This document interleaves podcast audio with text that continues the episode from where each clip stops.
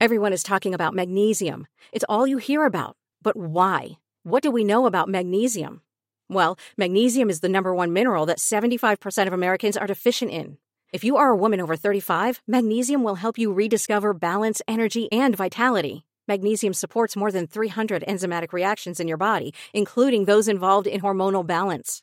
From functional medicine doctors to mental well being and female hormone experts, we all know that magnesium is the one mineral to improve all aspects of well being and health. But which one?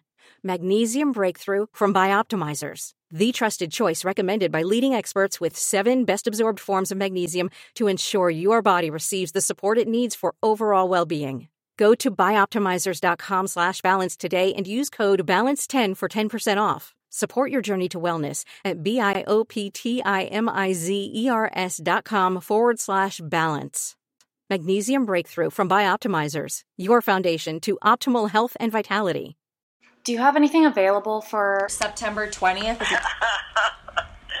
no, honey. You don't? We've Um, been out of room since the 12th of July. since the 12th of July, do you Yep, I am out of camping sites, anything at all. anything at all? Um, okay. Shoot, do you guys have a like an extra shower or something? We're willing to pay money to use like a shower or Well, I'm going to guarantee you at that time it's strictly you're going to have to prepay for everything, uh, any kind of a site. So there will be a place to go and do that by the time this week is out. Oh, okay. So should There'll we be just tickets for anything that's going on in Rachel. Oh, wow. Do you um suspect that there's gonna so, gonna be Thirty thousand people, and we have fifty people in our community to try to deal with it. Oh, wow. Okay. Okay, so that's the end of the explanation. Okay. We're doing the best we can with what we are going to have available. Okay. Okay. Thank you. Thank you so watch much. For a fa- watch for a Facebook page. Okay. Something about Rachel. Okay, honey. Okay. Thank you so much. Thank you. Bye. Bye.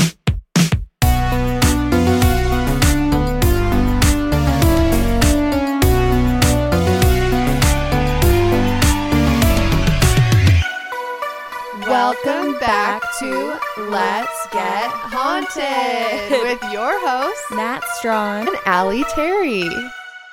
It's starting to sink in that the likelihood that we are going to go to Area 51 in less than one month with no accommodations, rural Nevada. There's no, there's, There's nothing, nothing. there. There's no hotels available. There's no campgrounds. We are going to be there with what I'm guessing is going to be like tens of thousands of people who also are car camping And or homeless and just going to check it out. we're going to be there with them. So originally, I was going to try to get us a motel room. First of all, I did not understand what an ordeal it is to get to Area 51. The closest motel to Area 51 is still like an hour away, and it's called the Little Alien. No. There's only 14 rooms at that motel. yeah. So obviously those were taken immediately. Right. And then there's another motel that's kind of nearby with one star. There was one room left and I was about to book it. And then somebody else uh, booked it right I before know. me. People are actually going to this. Like this is actually happening. And I know that it's happening because Arby's just said that they're gonna be there serving food and they have a secret menu just for Area 51. Oh my god. I, I mean we're going. It's Yeah. happening. Yeah. Even if we have to sleep in a rental car. I was looking at an article that the city had put out that's near Area 51. They were like, "Do not come here. There's not enough room for you. Right. We have a population of like 400 normally." There's gonna be definitely traffic jam. They were saying like, "Do not camp in cars. You will die of heat stroke." Like, Yeah. Uh, yeah, people are going to die. Yeah, absolutely. Which is why I think we should get an RV.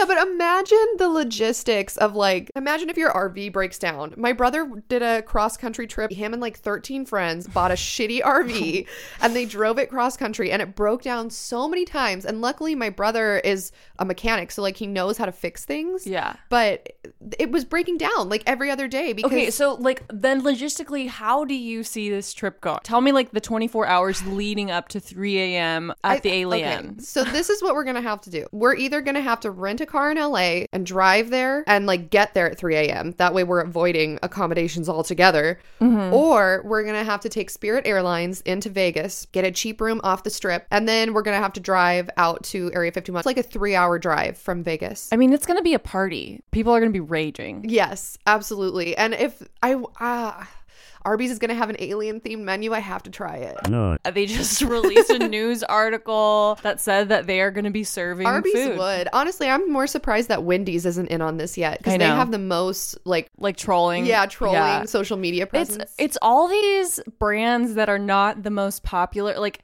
it's not McDonald's that's going to do it. You know, it's No. Arby's. Ar- okay, Arby's is such a bullshit fast food chain. I recently went there because my friend told me to, and I was like, I didn't even know this place is still open. And they have roast beef sandwiches, and then you get fucking curly fries with The- them. they have such good curly fries. But though. who do- who does that? Who has a sandwich with curly fries? I mean, I grew up next to an Arby's, and one time I had to go to the ER because I had a panic attack. And then halfway through waiting in the ER, the panic attack went away, and I was like, I don't need to be here. And then my mom gave me Arby's. You just needed Arby's. That's all I needed was just some sodium. Yeah, it's like Arby's, Wendy's, Slim Jim, like the Long Boy Gang. Yeah. There's, everyone's such a meme now. And, and this whole Area 51 thing has become such a marketing thing. It's honestly genius. And Yeah. I really hope that it forces the US government to just be like, hey, look, we will put out information about what happened at Roswell if you just don't come. Did you see that the guy who organized the Area 51 Facebook group just put out a list of demands in order to call off? It's like, tell us that you have aliens. Yes, yeah. So basically, it's like they're either forcing the government to say that they have aliens, even if they don't, Right. which, which is honestly just going to incite way more riots. yeah. But like, I'm down for it. What I like about this whole thing is it's forcing this super serious institution to comment on what is has to be one of the most ridiculous Yes. human undertakings of all time. Right. Well, and I'm sure all of our listeners have already seen this, but on Twitter, that post went viral where someone was like, "Hey, my brother's in the military," and they literally just had to do a debriefing on storming Area 51 and what a Naruto run is. Oh and my it was literally the guy had taken pictures of the meeting, and it was literally his superior officer demonstrating what a Naruto run looks like with like both arms back. The military, they have nothing to do. It's a bunch of dudes sitting around. Like they're all on their computers. Like they know that this is happening. And I bet they're probably looking forward to it. They're like, Right. oh, some like fresh blood is going to be here. Like possibly women. I don't know. Like, Well, it's also just like a break from all this like super serious combat training Right. and like counterintelligence training to talk about a Naruto run. I think the military is serious if you're not in it. Like they don't want you to know about the secrets. But then once I think you're in it, I think it's like a sorority. We're just like in here, like on 4chan and like like they have fucking volleyball leagues. Yeah, they have a good time. That's that's for sure. They have a bad time when they're in combat, but when they're on US soil, they have a fucking ball. As they should. Thank you for serving our country, military listeners. We appreciate you. Now tell us where the aliens are. Tell us where they're buried. Where are they buried? Was it mutant Russians that came in on a covert aircraft, or was it the Greys? Hmm. Some questions may never be answered. Speaking of other haunted things besides Area 51, I want to thank our donors. Yeah. Stephanie F, Zach G, Kathleen G, Josh B, Phil G. You guys are our new children Yeah. And our best friends. Congratulations. You're now in my wedding. And you're our, our executive producers. Yes. I don't know if you guys noticed, but on our Alien Con video, we put in the description a list of all the names of all the donors. Mm-hmm. Our vlogs are 100% listener slash viewer funded Right. and but also self-funded because we don't normally make enough money to, to cover all the costs. Yeah, I, I bought my Alien Con hoodie for sure. That was honestly what put us in the red. Was buying those Alien Con hoodies. I know. They were like $45. But like it was worth it. I was wearing my Alien Con hoodie the other day and I was checking out at Sprouts, which is a grocery store. And the person behind the counter was like ringing up my items and she's like, "Oh, so you like aliens?" And I was like, "What is she talking about?" Because I forgot I was wearing it. And I looked at I was like, "Oh, yeah, I do." I definitely get like a different kind of respect when I'm wearing Yeah. that. I feel like I have like a three foot like radiation field around me that people Right. don't want to step in. when I'm, Exactly. I'm, like, "Look, I'm fucking nuts. I know. do not come near me." people Yeah. already see me wa- like walking my 80 pound Siberian Husky and they're like, I'm not fucking with this person. And then that girl with like a hoodie on that's like, I spent actual money to go to a convention and listen to people talk about aliens. Honestly, it was a blast. I had a know. blast at Alien Con. Did you guys like the vlog? I What- liked What it. did you think? I enjoyed it. I liked making it. Honestly, I'm ready to make more vlogs and then we can get a channel trailer up Mm-hmm. And then you guys can share that trailer with all of your friends and acquaintances and work acquaintances, and people will think you're nuts. Here's the thing is that when we went to Alyssa's bachelorette, one of the girls there was like, "Oh yeah, I'm meeting with Netflix to like talk about an idea." And everyone just kind of got quiet and I was like, "Is it that easy to get a meeting with Netflix?" Because if it is, if we could get like 20,000 subscribers or something like that and then just like go into Netflix and be like, "Bro, look, Look at, at this. this. Look. Look what we're doing. we believe in aliens. and then the other thing I wanted to talk about is we might record our next episode in the Cecil Hotel. Oh yeah, Alyssa. So when Natalia gets an idea, it's something that simmers and is talked about for many years. when Alyssa gets an idea, it's like. There's no one stopping us because the only thing stopping my ideas is Alyssa. me. So if Alyssa texts me and is like, "Hey, do you want to record an episode at the Cecil Hotel next week?" I'm like, "What has gotten into you?" And also, yes. Yeah. Normally I'm the one that's the party pooper. So Well, normally what happens is I'm like, I can't afford it, and Alyssa's like, that's a stupid idea. Those are our Right. two, Yeah, you're right. like things that prevent us from doing the other person's idea. But this one, the Cecil Hotel, like we know we can afford this. I think it's like twenty bucks a night or something. Right, it's on Skid Row. It's Yeah. very close to us. Yeah. yeah, we can totally do it. I'm like more nervous that we're just gonna have weird roommates. Yeah, I'm a little nervous that what we're gonna do is we're gonna start recording, and then someone in the room over that's like having a heroin overdose is gonna start banging on the wall asking for help, and Yeah. we're gonna have to stop recording I guess we would be the weird roommates because we're showing up like doing with all this podcast. equipment. Yeah, that's true. But I want to play the elevator game, Yeah, and so we have to do it at Cecil. yeah, we do. It's the only explanation. Do you guys want us to go to Cecil? Doesn't really matter what you think Because we're going. The seed has not only been planted in our minds, but now it's growing. It's Yeah. starting to flower. Yeah, there's a full ass root system in my brain right now. that says we have to record at Cecil Hotel. So that's happening. Okay, Cecil Hotel, Area 51. I still want to do Ohio University, but I was looking up flights. It's expensive to get to Ohio. Yeah. Do people like Ohio? Yeah. Do they? I would have never guessed, but it was like $400 round trip. Okay, here's this is a huge conspiracy. The amount of money it's going to take us to get to Area 51 is the same amount of money it would be for us to fly to the Bahamas and stay in a resort for 4 days. Well, you know what? Maybe next story you're going to have to find a haunting in the Bahamas. like we need to get into some tropical pirate Yes. business. Let's find a, a tropical pirate ghost story. yeah, let's go hunting for treasure in like 3 foot, you know, coral reef Yes. with snorkelers. Oh my god. I've actually never seen a coral reef. What? Never. You've never been snorkeling? I have. I What don't- did you snorkel over? in Hawaii when I was little? But I don't think oh. there was a coral reef. If you've never seen a coral reef, you're missing out. That's a real alien And the- civilization. right. Civilization. That's a real alien civilization right, there. I mean, the ocean is definitely what. What is the percentage that we've explored? We've only explored. There's 69%. Sixty-nine percent. Hell yeah, blaze it.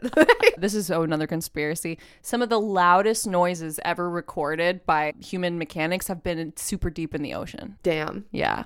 Aliens are actually sea creatures. Fish are essentially aliens because they survived like all of the major extinctions that happened in the True. past few millennia. So when you're looking at a fucking lobster, you're looking at an alien. You are, and also there are translucent lobsters. I don't fuck with lobsters because those things have claws and they go backwards. Did you know that in like the 1600s or some shit, lobsters were actually considered rats of the ocean and the poorest people in the Americas ate lobsters. And then some company came in and mar- started marketing lobsters as like A luxury. a luxury item and now it is. It's super expensive to eat lobster. yeah. Yeah. That's like Stella Artois, which is marketed in Europe as the working man's beer. And when they tried to market it like that in the US, it didn't work. we got Bud Light, yeah, we got Natty Ice. What yeah, we got about? Miller light and so Coors. then they had to start marketing it as like a fancy beer, and now it's a fancy beer here. You know what? Let's start marketing ourselves as fancy. the fancy haunted. Welcome to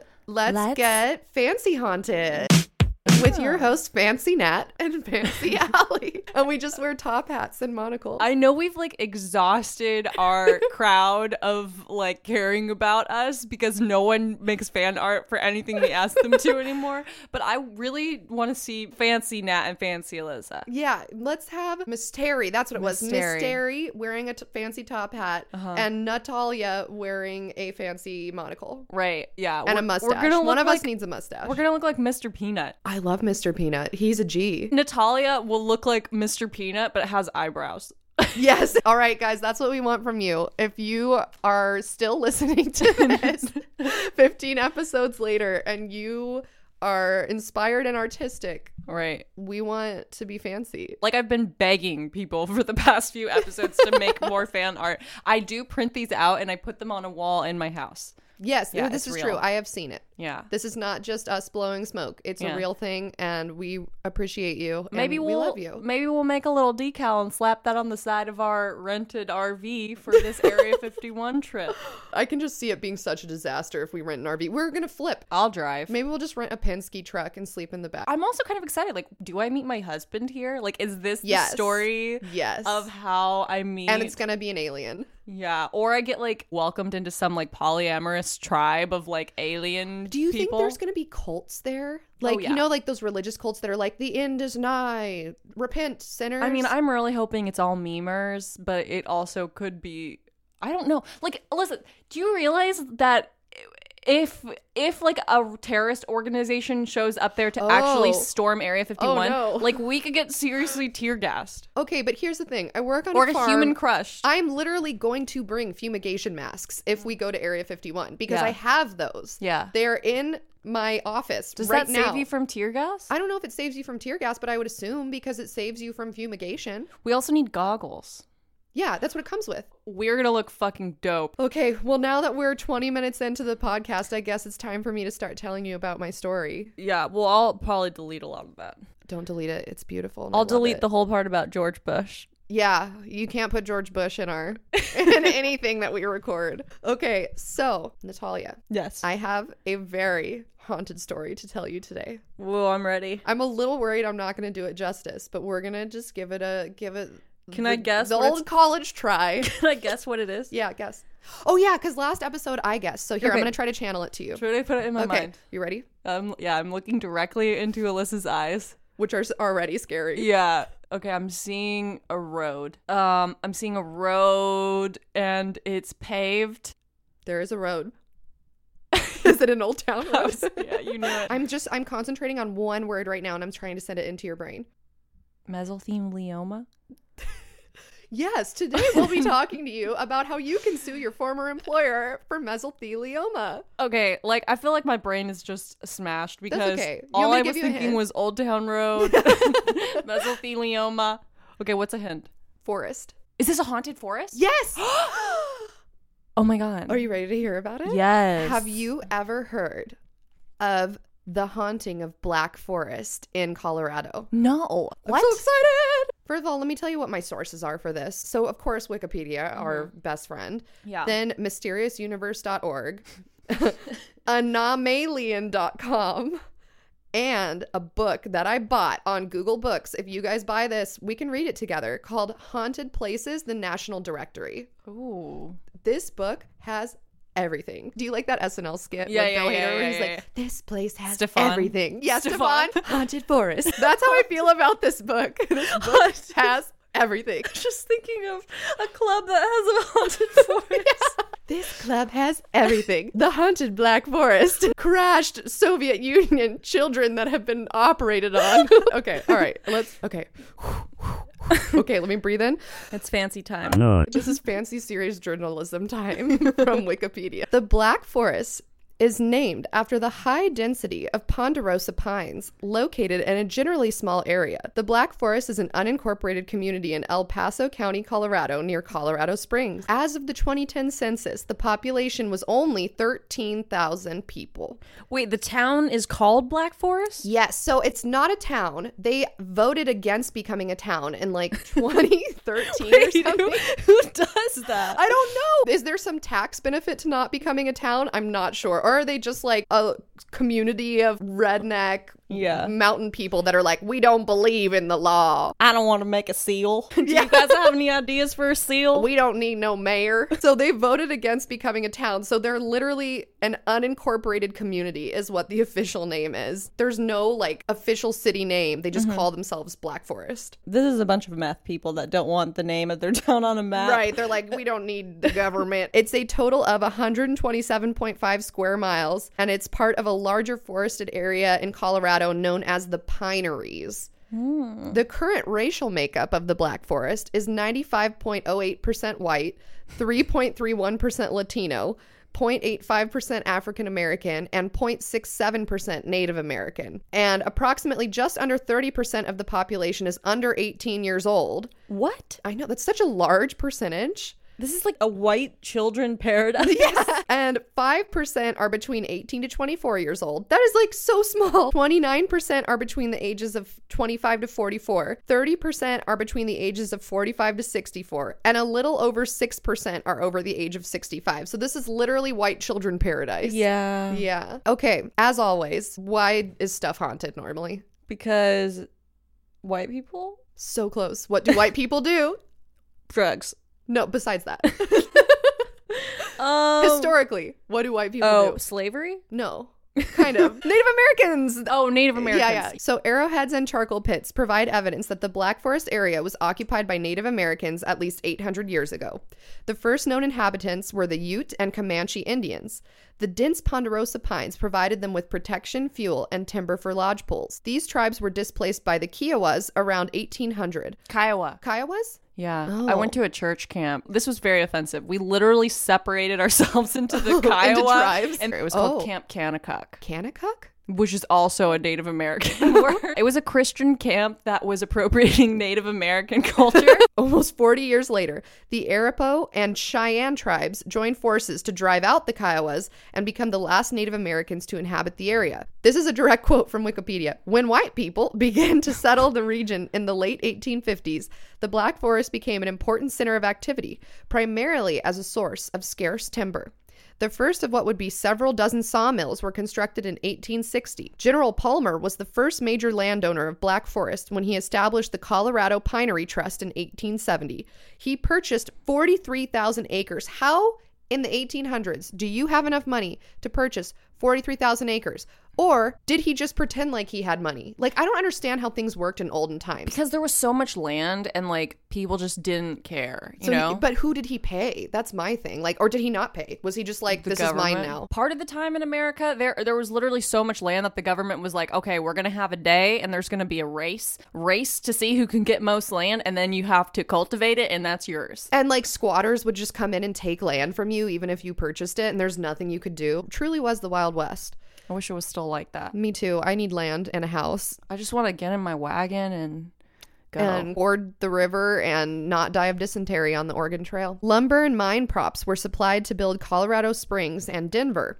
An 1880 article from the Colorado Springs Gazette stated that for years, nearly every foot of timber used in Denver was hauled from the pineries, aka the Black Forest. Logging in the pineries reached its height in the summer of 1870. More than 1 billion board feet of lumber were removed to provide ties for the Kansas Pacific, Denver, and Rio Grande and New Orleans railroads. All right, these trees are gonna be angry. These trees are having a bad time. Although lumbering continued sporadically through the 1950s, farming and ranching had become the dominant activities by the 1880s. A wide variety of crops was raised, including cattle, sheep, alfalfa, wheat, corn, hay, and beans. Potatoes, however, were the agricultural product for which the Black Forest area became most renowned. I want you to know that none of this is relevant to our story, but I like agriculture. I'm like trying to decode this. I'm like, okay, are the trees angry? Like, are the trees attacking people? Well, uh, first of all, I'm setting the scene. I'm letting you know where we are. Yeah. This agricultural part has nothing to do with the story. God damn but it, I thought it was interesting. We're almost done.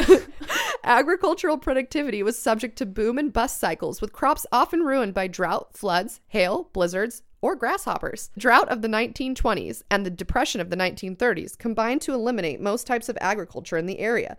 By the 1920s, the area was mostly consolidated into large ranches. Some of these remain today. Okay, now this is relevant.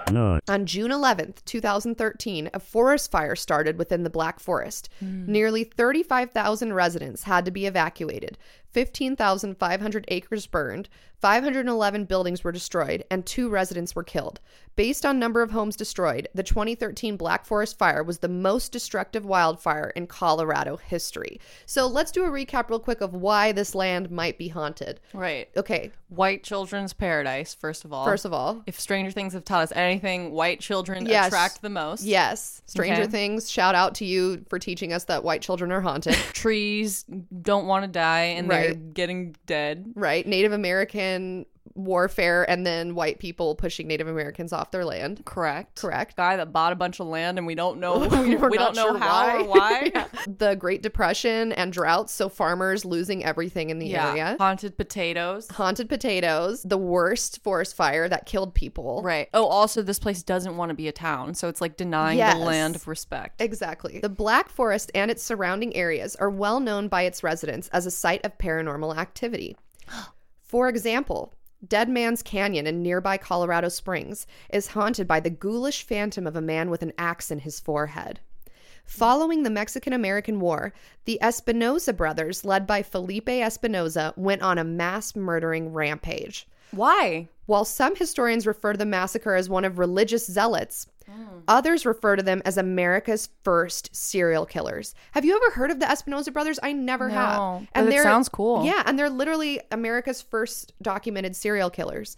According to KDVR.com, no mass murderers have ever taken more lives in Colorado than the Espinosa brothers did in 1863. So they're just they're killing anybody who's not Catholic or like what's the deal? Well, okay, so I read a couple of articles because who knows? When stuff happens in the 1800s, I feel like stuff gets spun a certain way. So the possible the only people reporting are Right. like clearly Exactly. Yeah. So the I found a couple of explanations. One is that they were super Catholic and they thought that everybody in the new Americas was like immoral and so they were trying to kill as many people as they could in the area. Then another thing I that found makes sense. You guys are immoral. We're gonna kill all right, right. Well, that's basically what the Crusades were. Yeah. Uh, and then the other thing I found was that they were just murderers and wanted to kill people like any serial killer. And then the most likely explanation that, in my opinion, that I found was that obviously during the Mexican American War, it was Mexicans being pushed off of their land to make way for American states, right? The U.S. states.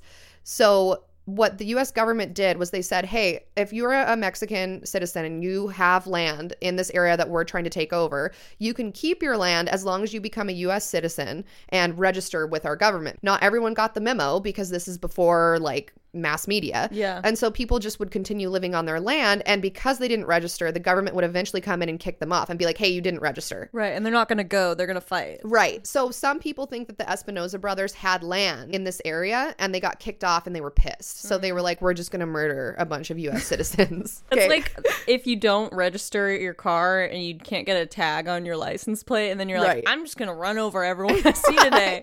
Honestly, a lot of mass shootings and murder that happens is because people are pissed at the government. It's like an eye for Yeah. an eye attitude. It's Exactly. like I'm angry, so now you guys all So don't now you get pay to the live. price. It can't be my fault. So, described in newspapers of the day as having a jack o' lantern grin, Felipe Espinosa killed an estimated 32 Coloradans over a 12 month span, more than three times as many as the infamous outlaw Billy the Kid. so are these people just like outlaws? Like Yeah, okay, they're hiding from the government. They're hiding, right. They're on like, horses in the Okay. Wild West, like trying to escape, evade the government. Right, so they're just literal bad guys. Yeah. One of those victims was William Harkins, who Espinosa killed with an axe to the head. Harkins lived alone in a cabin in the Black Forest. When nobody had seen him in town for several days, a search party was sent to his home where they found his cabin ransacked, his white horse stolen, and Harkins himself laying face down in a pool of his own blood, a cleaver sticking out of his forehead. Oh my god.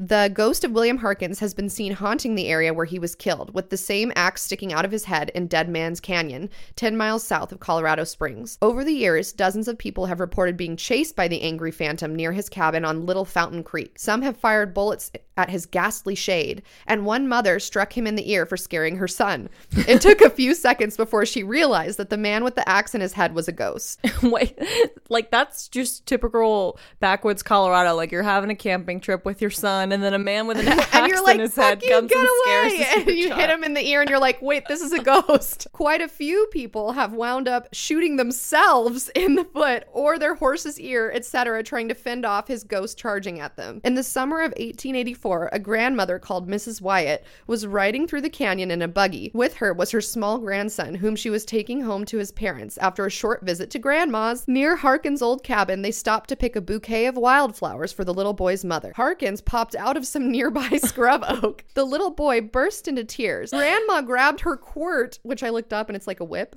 and began beating the crap out of him, yelling, You old buzzard, how dare you scare a baby like that? Who wrote this? I'll be back through here later, and if you bother me, I'll give you a what for again. Now get from here. This is a direct quote. I think it was published in a newspaper. He disappeared. Only after then did she realize that he had an axe in his head and could not have been alive. Paranormal experts recommend waving a leather quirt or whip at Harkins when you see him instead of trying to take a shot at him, as apparently this is the only way he'll leave you alone. This poor guy. I like, know. He's just literally a random dude that had nothing to do with like anything. Right. And then these two serial killers Murdered ki- murdered him. him. And now he's turned into like a joke ghost that you have to like wave a whip at. And also, like, he doesn't even seem to really do anything. Like, he just pops out from behind bushes and scares children. And then a group of paranormal investigators out of Kansas who call themselves Annam Paranormal investigated Dead Man's Canyon and picked up two interesting recordings on their EVP meter. So I'm going to play that for you. So if you guys want to listen to this, you can go to anamparanormal.com, A N A M paranormal.com.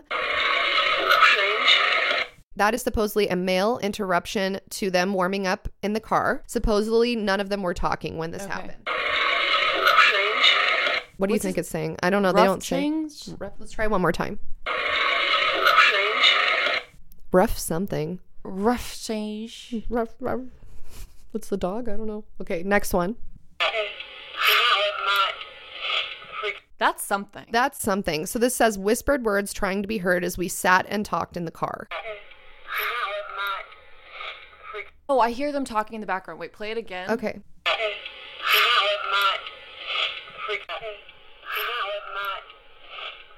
Oh, it's like how? Yeah, like help or something.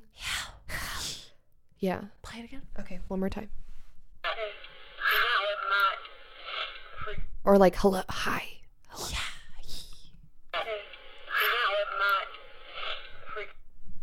Is the ghost just like Yeah, the ghost is like, hey, hey, sorry, I got a bit of a cold. Perhaps the most well known site of paranormal activity is deep within the Black Forest at a cabin owned by Stephen and Beth Lee. The Lee family consists of Stephen Beth Lee along with their two sons who are unnamed. The Lee family had a dream of moving from their fast paced life in Louisiana to a simple log cabin within Colorado's Black Forest. Wow, I can't handle this fast paced Louisiana life. I literally need to move to the middle of a forest. Yeah.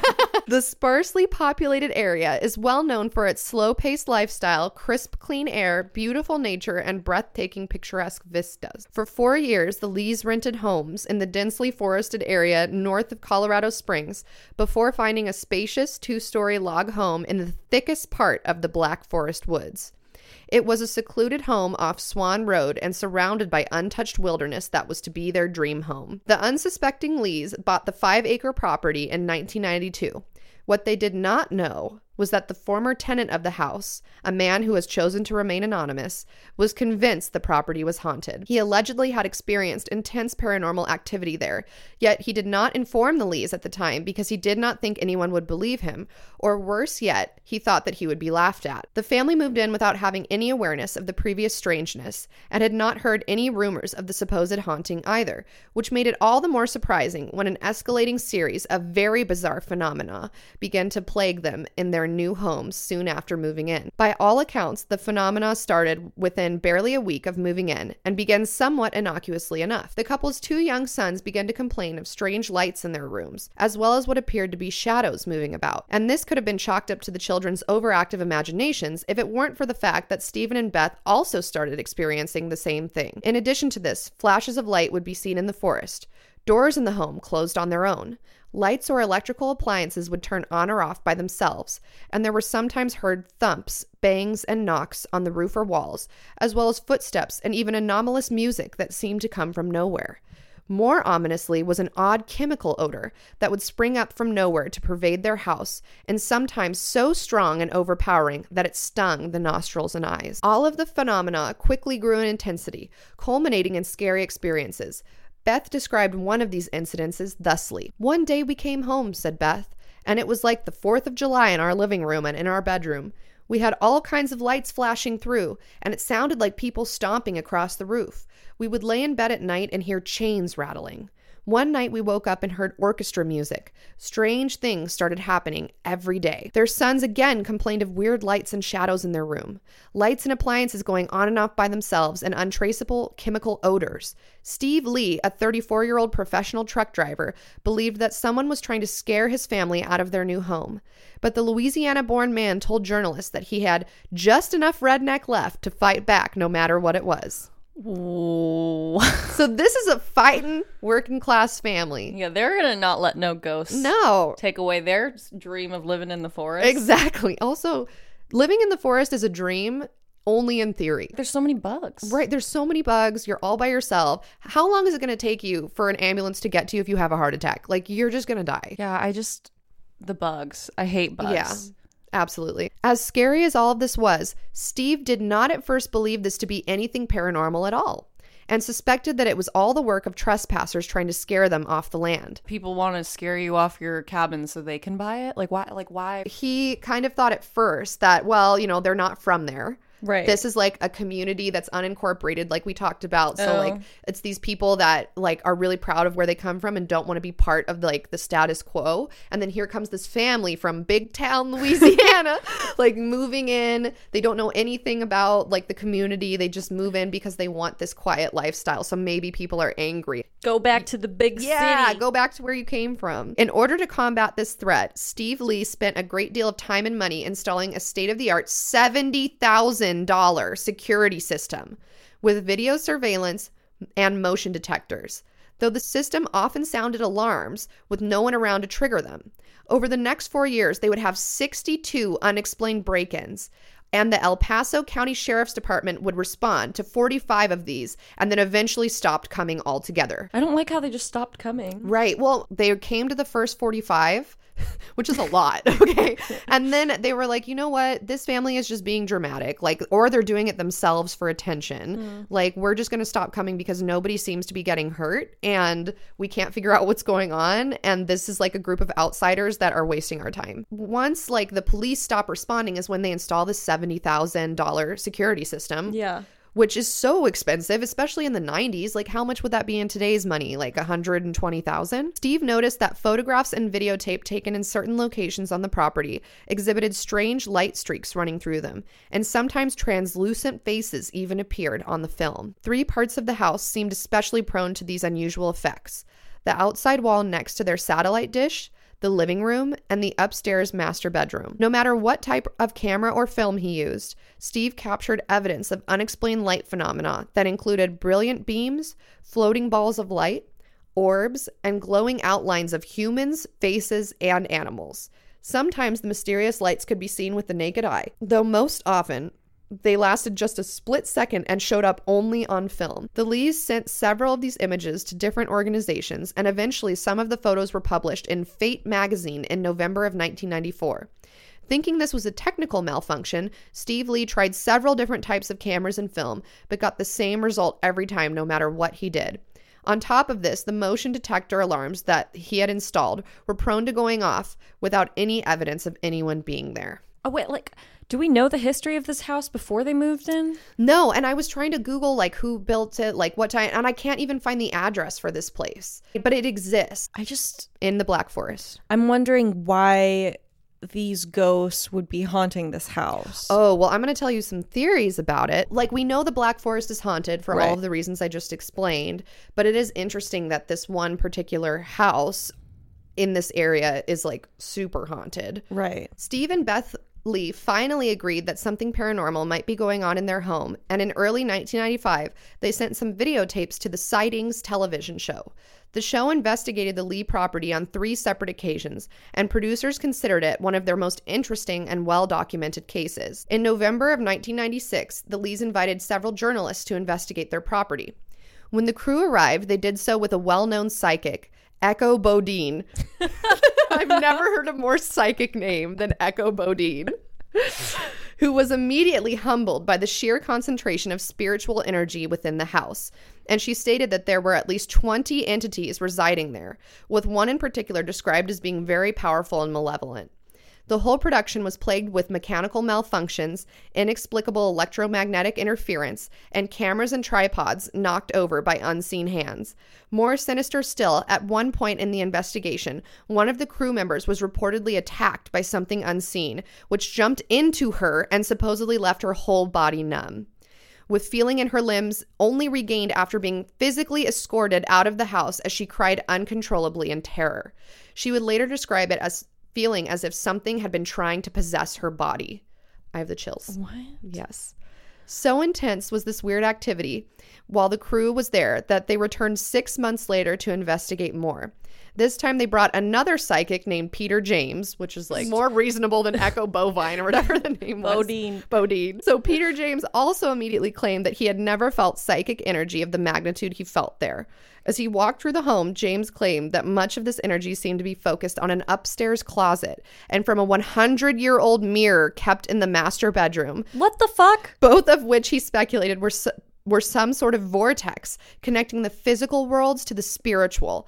I have a picture Okay, hold of on. this mirror. No, uh, like, I, like, no fucking way is a hundred year old mirror ever coming near me. Right? Here's the thing. If I move into a house and it comes furnished and those furnishings are a 100 years old, first thing I'm Burn doing, all of 'em. I'm selling it immediately to an antique store. So adding weight to these claims were photographs then taken of the mirror with many of them showing ghostly faces staring back or strange streaks of light. Indeed, so much anomalous footage was taken over the course of these visits by the sightings team to the Lee home that it is considered one of the most well documented hauntings ever. So now I'm going to show you some pictures. look at this mirror. Mirrors are like the most haunted furniture because people literally stare into right. themselves. They're like portals. So this is a picture of the cabin. This is the Lee home. It's cute, right? It's Oh. yeah, big. it doesn't look very old. no, they bought it in the nine, 1992 is when they bought it. So it's on five acres. It's really Hmm. Yeah, pretty. there's, like, there's lavender lavender. There's forest in the growing. background. Two stories, log cabin. Okay, here's the mirror. No, fuck this mirror. And like, look, there's like shit popping out. I'm sorry, I have the chills. I like Okay. can't look at it. So I'm looking at a photo and there's like streaks of light running all over it and then there's like weird shadowy figures in it. But look, the lights are coming out of the mirror. Look, there's no lights over here. It's all coming out of the mirror. It's scary. Freaks me out. Look at that. wow, what I'm showing Natalia a picture right now of one of the bedrooms, and it, it's like what do you see? It looks like fog. right. It's like There's like fog, fog. indoors. Yeah. And so that's why Steve Lee, who's a skeptic, was like, no, it's like it's the equipment that I bought, or no, it's the you know the camera that I got. So they Mm-hmm. kept changing and getting new film ro- rolls and like new cameras, and then they hired this team of professionals to come in, and it kept appearing. This Right. fog appears no matter what camera you use, Yeah. and it's only in this one room of the house. Ugh. I would move out like immediately, but that's just me. So this psychic, Peter James, the second psychic, not the bovine, but Mm-hmm. the James, less fancy Bodine, one? yeah, not Echo Bodine, but Peter James, said there is an energy here unlike any I've ever experienced in all of the years I've investigated anomalous activity. So the Black Forest is indeed a very important place that should be further investigated. Spookily, not long after filming Wrapped, James woke up one day to find a painful welt on his forehead for no apparent reason. A visit to the doctor and a CAT scan later, and the welt was still unexplainable. However, when going through photographs taken at the Lee house, among the many images of the myriad paranormal activity was a picture of James standing in a room with what appeared to be a bright dagger of light pointed directly at his forehead, something he had not seen at the time. And he also had a welt on his forehead. Right. And he went to the doctor and they like it didn't look like a bruise, right? It's just like a welt. And so mm-hmm. they were like, we have to do a CAT scan. Mm-hmm. And there was like they couldn't figure out what it was. Sir, I'm so sorry to be the one that tell you this, but you've got ghosts in your brain. You actually have a ghost tick that is burrowed into your forehead. I don't I just like this is one of those that's just gonna have to sit for a minute, you know? Right. Like I'm just like It's so much. Yeah, I- So there's over 4,000 photographs and videos Mm-hmm. taken from the Lee family, paranormal investigators, and they even got the local government involved, which I'm about to tell you about. So, with the TV program and the rumors raging about the haunted Lee home out there in the woods, the Lees asked State Senator Charles Duke to investigate with his own camera equipment. State Senator Charles Duke was interested in this. Like he our senators are doing this? I guess he was concerned about bad press for Colorado. And he was like, I don't believe it. I'm going to take my own camera equipment out there to this haunted Lee home. Oh God, Colorado is just like another dimension. This guy, this state senator, brought his own camera equipment and he was able to capture a cloudy image that he said was clearly a dog, an apparition that had been photographed repeatedly on the property, and that Steve believes might be his own dog who died 10 years ago. Charles Duke conceded. There are certainly some anomalies that don't belong here. I don't know as to yet what they are. I was shocked. I'm not a believer yet, but certainly there's something going on here. There's certainly something unusual. There's no doubt about it. This is the state senator of Colorado saying this. Paranormal journalist Dennis William Hauck ventured to the Lee cabin in 2015, so now we're coming real Yeah, recent. close. And reported that he was also able to capture this flying dog on film Flying. Now it's become a flying dog. on film, as well as the frightening face of another ghost, possibly the old woman's spirit described by some witnesses. According to Hauck, like most researchers who visit the Lee property, I experienced the unexplainable equipment prob- problems and odd physical sensations. I also measured intense electromagnetic activity on the property.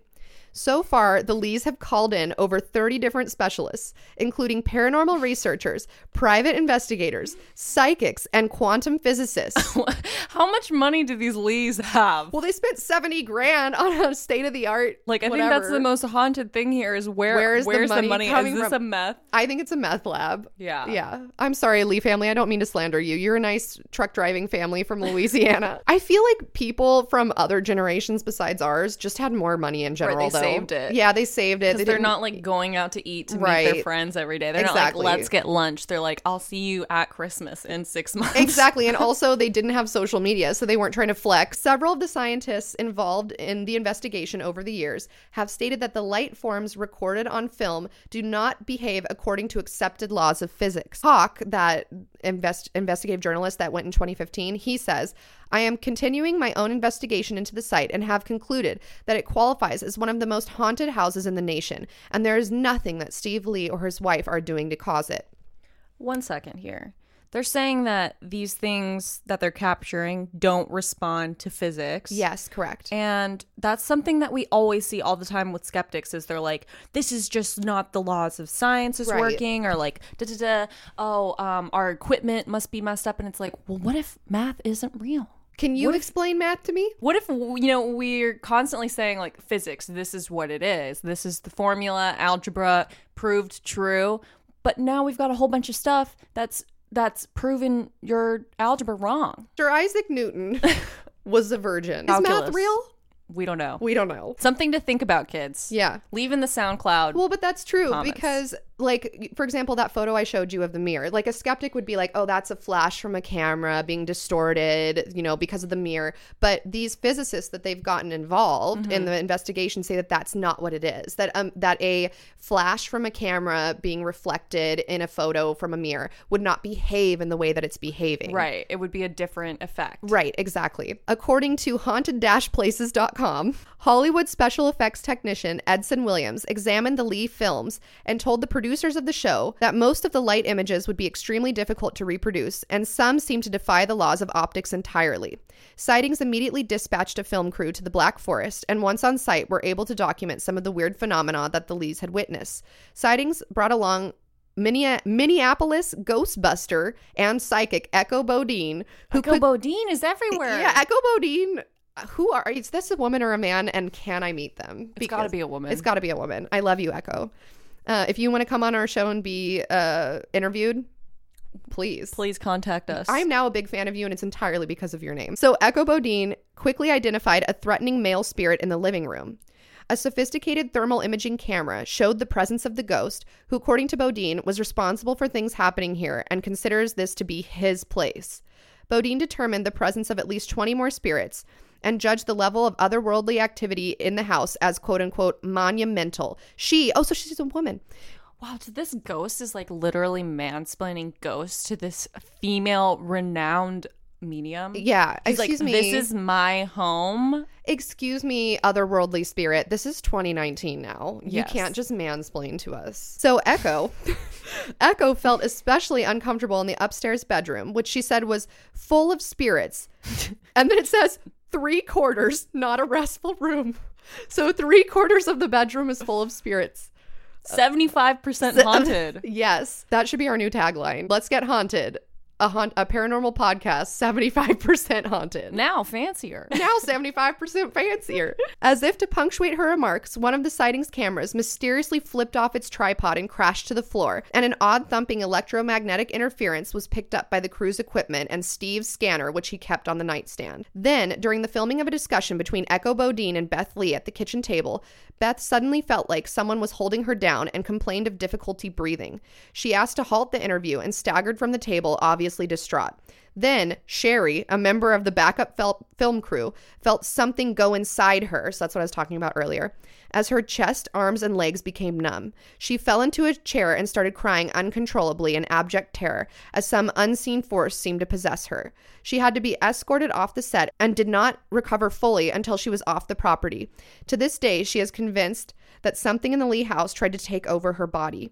During both these emotional outbursts, the sightings equipment recorded unusual electromagnetic interference in the room. After the crew returned to Los Angeles, Steve Lee got a photo back from some film he shot during that period that showed a white dagger of light pointing directly at uh, his forehead. The next day, he awoke with a painful golf ball sized welt on his forehead. He was rushed to an emergency room in Colorado Springs, but a CAT scan of his head re- could reveal no cause for the disfiguring lump, and all the doctors could do was try to treat his excruciating pain. Sightings returned in six months with Peter James, who immediately sensed the pull of a powerful psychic energy vortex on the property. Then, while touring the house, James was overwhelmed by a burning chemical odor, which we talked about earlier. Remember, the kids smelled yeah, it? Yeah, yeah. And uh, and suddenly asked if the name Howard meant anything to the Lees. Steve and Beth Lee were both taken aback at the unexpected mentioning of the name of a dear friend whom Beth called their adopted granddaddy for the last 10 years. As the Lees revealed more about the old man, the connection with the overpowering chemical smell became obvious. Apparently, Howard's son, Howard Jr., died of a drug overdose in the 1960s. The youth's best friend was a pharmacist, and the two stole prescription drugs and got high together. Peter James felt that Howard Jr. shared a rift in space time on the Lee property because he wanted to make contact with his father to explain that he had not really died of a drug overdose, but had in fact been murdered. Steve was extremely impressed with James's revelation and asked to stop filming so he could compose himself. There's no way on God's earth he could have known about Howard, Steve said. About a year after their first visit, sightings returned for a third and final time to the Lee house. Peter James accompanied them once again, but this time he concentrated his efforts on the most active spot in the house, the master bedroom on the second floor. Many anomalous events had been recorded near the entry to the small closet in the room, as well as in a 100 year old mirror on the Lee's dresser. Several psychics had pinpointed the closet as a gateway to the other side, and the mirror was an endless source of photographs and apparitions and floating faces. These guys literally have Narnia in their bedroom. They have Narnia and they're keeping it. If I had Narnia in my house with my children, I would give it to an antique like vendor. Why are they keeping this haunted mirror and haunted wardrobe? haunted Narnia. they know how to get to Narnia and they like don't want to give up that power, but they're pretending like they don't know. James believed the mirror reflected the faces of the spirits going in and out of the room's gateway in search of the life force they had lost. Several photographs of the mirror were computer enhanced to show scores of eerie faces peering back. In summarizing the Lee haunting for viewers, James said, There is an energy here unlike any other I've ever experienced in all the years I've investigated anomalous activity. In all, dozens of psychics, paranormal specialists, government investigators, a shaman, and scientists from around the world have recorded unexplained phenomena at the site. Psychics have suggested everything from portals to the other side, which we talked about, um, to alien ghosts What? as the possible cause, while Hopi shamans in the area believe the site is located over a rainbow vortex of psychic energy. One of the one of only a few psychic energy spots on the planet that connect our world with the next. Currently, there are only two other locations where photographic phenomena similar to those from the Black Forest are being recorded.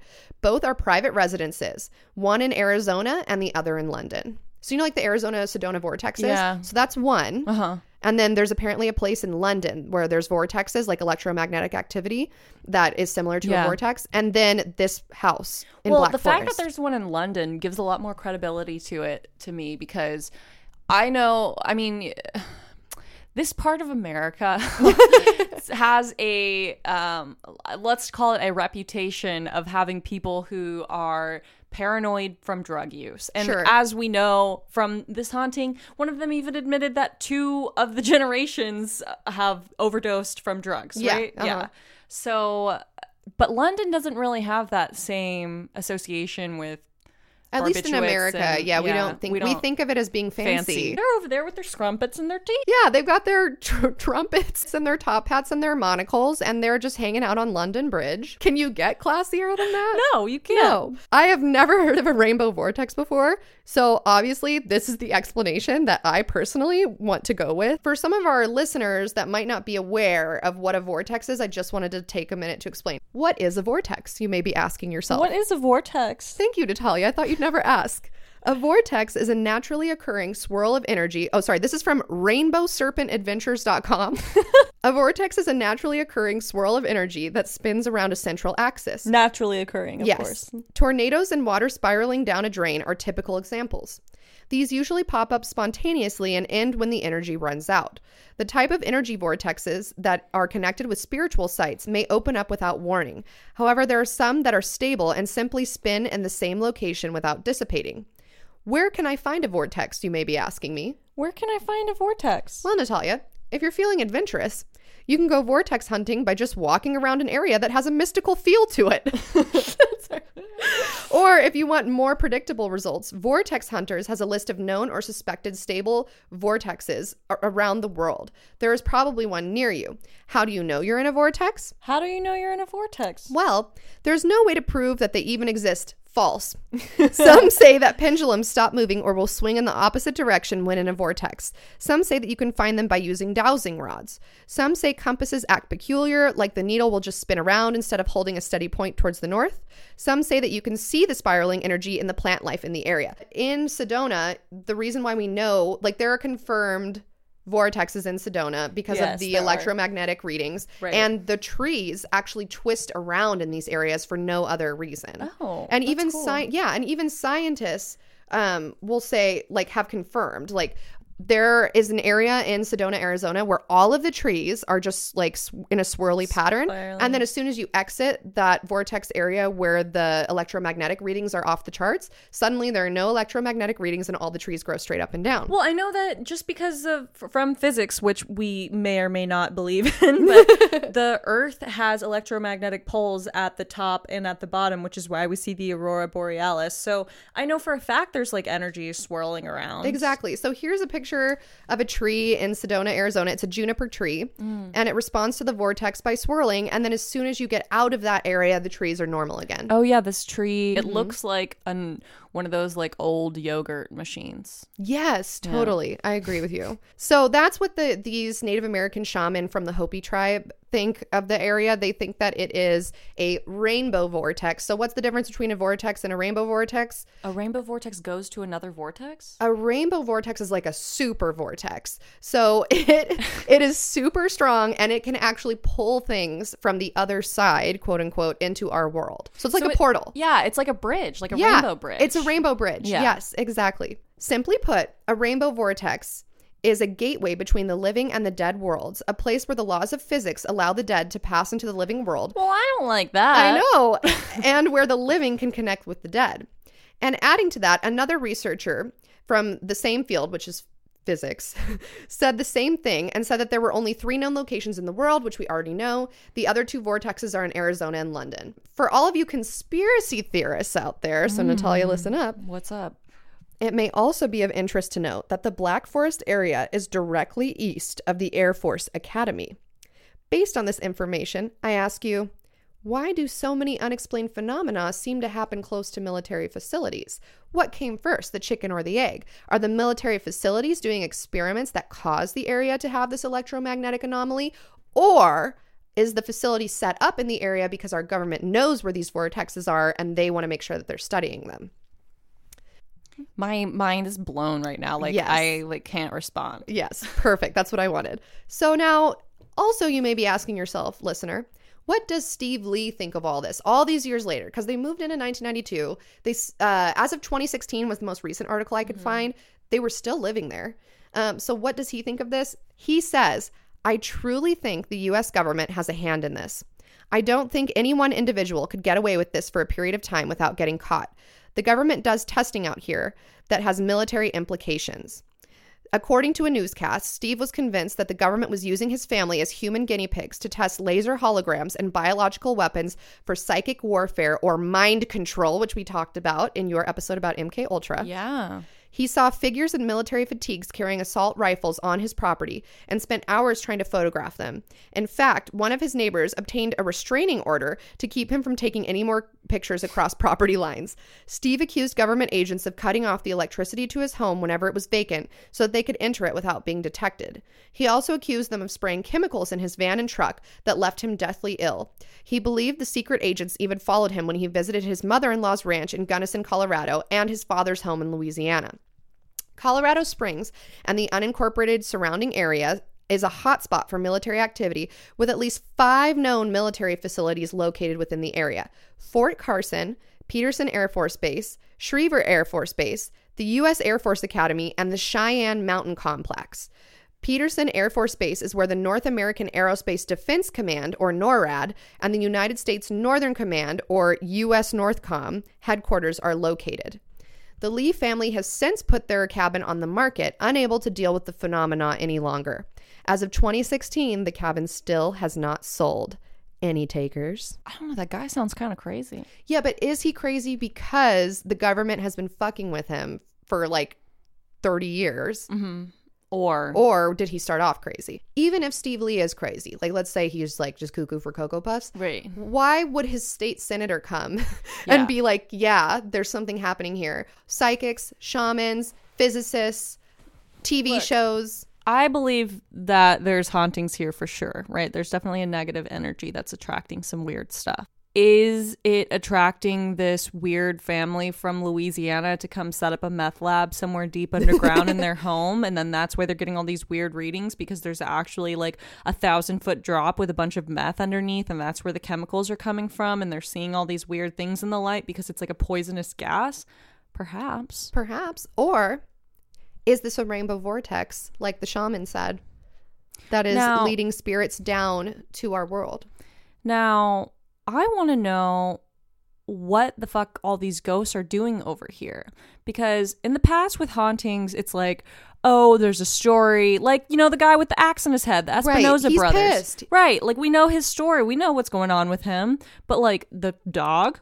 What's the dog? Yeah, what, what's keeping the dog tethered to the cabin? Well, Steve Lee says it's his dog that died 10 years ago, so maybe his dog is trying to find his master. Is this what people decoding what happened at Area 51 like a thousand years from now? Like, they're trying to figure it out and they're like, why were all these people Yeah. here? Why were these the people storming Area 51? Why was Arby's there? It's haunted. I guess the ghosts could be like, let's go storm that hundred year old mirror that like our Yes. ghost government won't tell us about. Yes, maybe this is a parallel universe and these are all teenagers and 20 somethings that are like, you know what? For the memes, let's go to the the hundred year old cabin. Yeah, and Yeah. to this 100-year-old mirror and find Narnia. Our ghost government tells us that there's nothing going on there and that we're they're Yes. just testing secret hundred year old Yeah. mirror stuff.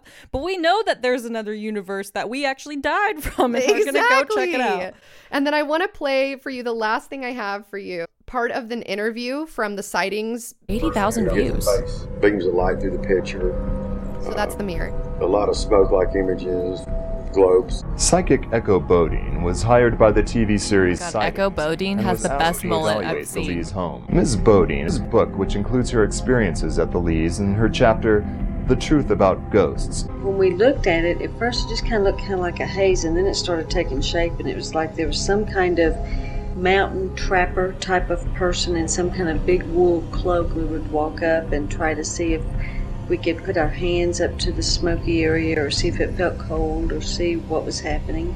Gary Hart's expertise lies in the realm of hyperdimensional study. He's a hyperdimensionalist. Physicists have hypothesized the possible existence of time space warps, which would allow beings to travel between worlds or time or both, past, present, and or future. Mr. Hart believes that the Lee's home may be the location for one of those portals. From a general sense, it's a hyperdimensional phenomenon. Any phenomenon that does not conform to our known uh, laws of physics. In fact, a hot location, even more so, is a location where you have phenomena that is visible. Here, it has been seen and videotaped as solid opaque globes or globs of light. John Tarvainen, a pre-seminarian and friend of the Lees, told us about what he and his brother saw one night while house sitting for the Lees. Because we caught something up on the roof, you know, and that's like, you know, shouldn't be there. It's just a ball light you know, averaging like this to, you know, this, depending on where it came out of the roof. And it was mainly, you know, uh, particular to the master bedroom. When you're house sitting, you know, what everybody refers to as a ghost house, and you just kind of, ooh, we'll leave that as unexplained. The same type of phenomenon was videotaped inside the Lee home. We asked Keith Prop, a nuclear physicist, to comment on the phenomena. As far as those dots that travel around the room and things like that, the very faint dots, I've never really seen anything like that, especially not on film. There could really be something unusual going on here. Near transparent alien soldiers pose in the background. Do you see so this? weird. Yeah, that's ghost. We saw some shadow, and my friend said, Did you see that? And we all saw it. Then my friend came running up and grabbed my camera and started running towards the tree and started taking shots. It did something that I, I will never forget. I couldn't believe my eyes. It ran through a barbed wire fence. It didn't go over it or under it, but through it. And then disappeared. We all stood in shock. We, we couldn't believe it. And I know it's something that I would never forget. That kid is so charismatic. Like something about him, I was like, I just want to like talk to him more. So this is a now it's going into a photo tour from 2010. So I'm gonna put some of the best images on the Instagram, but yeah, those videos have to go. on yes. So after seeing those videos, are you more convinced? Yeah, I mean, it looked like a sperm. I just like want to know what these ghosts are. Okay, so like, look, I just for this interest of time, let's just confirm there are ghosts on this property. Yes. Okay. Yeah. We're not skeptic about it. there no, are but this is not a skeptic podcast. The only thing that I need to figure out is what these ghosts are doing there. That looked like sperms. yes. Like, Maybe is that's this a what doing. ghost It's trying orgy? to impregnate humans. Well, that girl felt it go inside her. Like, is this just? oh a- my god, you're right. Is this just a pervert home? It's a pervert home. Yeah. These what do are you guys pervert think? ghosts. Is this a pervert ghost trying to create a ghost human hybrid? Are these teenagers in another dimension that are just trying Peeping to toms. troll and meme their way into our world? Is this uh the ghost of someone that used to live on the property. Is this another person that was killed by the espinoza brothers? Is this the ghosts of the two people that were killed in the worst fire in uh black forest history Cal- colorado history? What do you think it is? My favorite explanation is the rainbow vortex. Yeah. because that's like a super vortex that comes down and if there are only three spots where those electromagnetic readings supposedly happen and one of them is this area that seems like a big coincidence to not be linked Yeah. to the phenomena i don't know what do you think I just I have a lot of there. I have a lot of thoughts. what is the mo what is the thought that is like percolating to the top of your mind right now as you think about beth and steve lee and their poor two sons and the phenomena they experienced Okay, I have a few questions. I'm just gonna list Yeah, them yeah, all off. yeah. One, why did they not move away?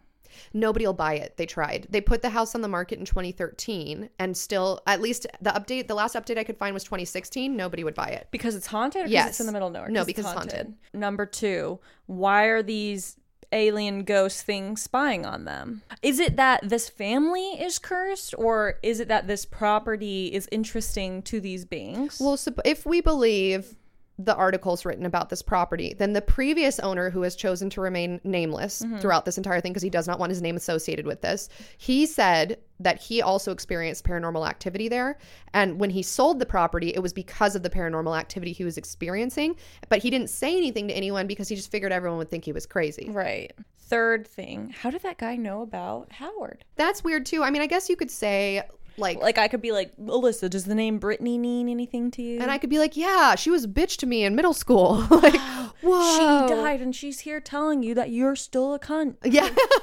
so I guess you could just do name association where like you know, like you could find if you just say a generic name. But Howard is kind of a unique name, so I don't know. That is interesting. I guess they could have done like a deep dive on the family, but technically Howard is not a relative of theirs. It's like a family friend of theirs. So I don't know how you would find out that information. And then the whole aspect of the government surveillance is super interesting to me too because supposedly Steve Lee says that he's seen military personnel on his property, like spying on him. He could be crazy. Like we could just say he's paranoid at this point, and so he's seeing things, he's seeing what he wants to see. Yeah. Or we could say that it's just a coincidence because there are five military bases really close by. Well, maybe he thinks he's seeing military, but he could be seeing what the son saw, which was the Aliens figure, in army fatigues? Yeah, Yeah. whatever. Yeah. Or maybe they're not in army fatigues. We think they're in army fatigues, but they're just in their own camouflage. Yeah, that's a good point too. Um, or it could be that the military is aware of this hotspot, like I said, and is interested in it, and Mm-hmm. that's why they have a base set up so close by, and so they are just like coming over to check shit out. Or could it be actual mind control, like testing on our citizens like they used to do during MK Ultra using acid, but Yeah. using different methods, which is what makes it interesting that there's a chemical odor in See, the house to make people go crazy. I think that the government, if they are powerful enough that they are testing mind control on random people, why like they wouldn't let it get out. I feel like they would bring these people in for testing or something like that. I don't know, But, but, they I guess didn't do that for MK Ultra. They went out into the world. I and know. I guess yeah. we could still be just that stupid and yeah. messy. Well, and also this is a family that's completely isolated. They're in the middle of nowhere. Yeah. Is anyone going to believe them? Is anyone going to witness the same things as them? No. I mean, no, because they're on they're on their own. yeah, So it kind of would be the perfect area to do experiments. Black Forest. Yeah.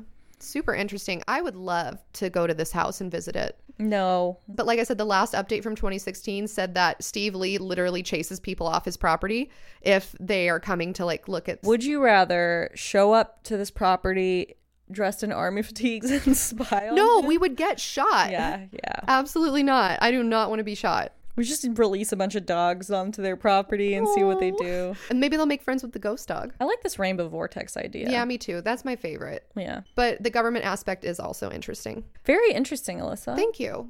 So, what do you guys think? Drop a comment in the SoundCloud and let us know. We need to get better at outros. I don't know how to end stuff ever. Well, this is definitely our first story that ties together government conspiracy, alien conspiracy, and ghosts. So good job, Alyssa. thank you. Yeah. Very All right, fascinating guys. here. Well, we'll see you next time and let us know what you think in the SoundCloud comments. If you want to send us to Area 51, Yes. it looks like we're going. So um, please now just like help us. yeah. So you can Venmo us at NatStron, Mm-hmm. at Dogmom USA. Natalia also has a PayPal if you don't have Venmo, but make sure you specify in the PayPal that it's for Area 51. Similarly, I have a Ko-fi account, but make sure you specify that it's for Area 51 because we both have our own side things going on. And so we might be confused and think it's like for us instead of Area 51. So let Yeah. us know. My Ko-fi is ko-fi.com slash dogmomusa.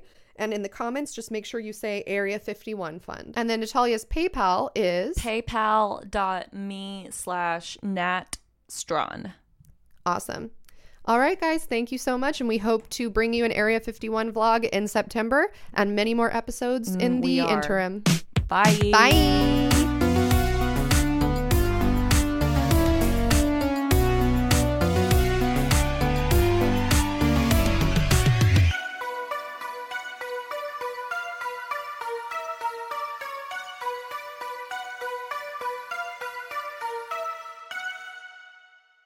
On a summer night, Douglas Wag Jr. lay motionless across a strip of railroad tracks before being struck by an oncoming train. I'm investigative journalist Delia D'Ambra, and my investigation into exactly how Doug died took me into the depths of a bizarre mystery. It was really hard to understand what was fact and what wasn't. A mystery that has led me from one suspicious death to another. Listen to Counterclock now, wherever you listen to podcasts.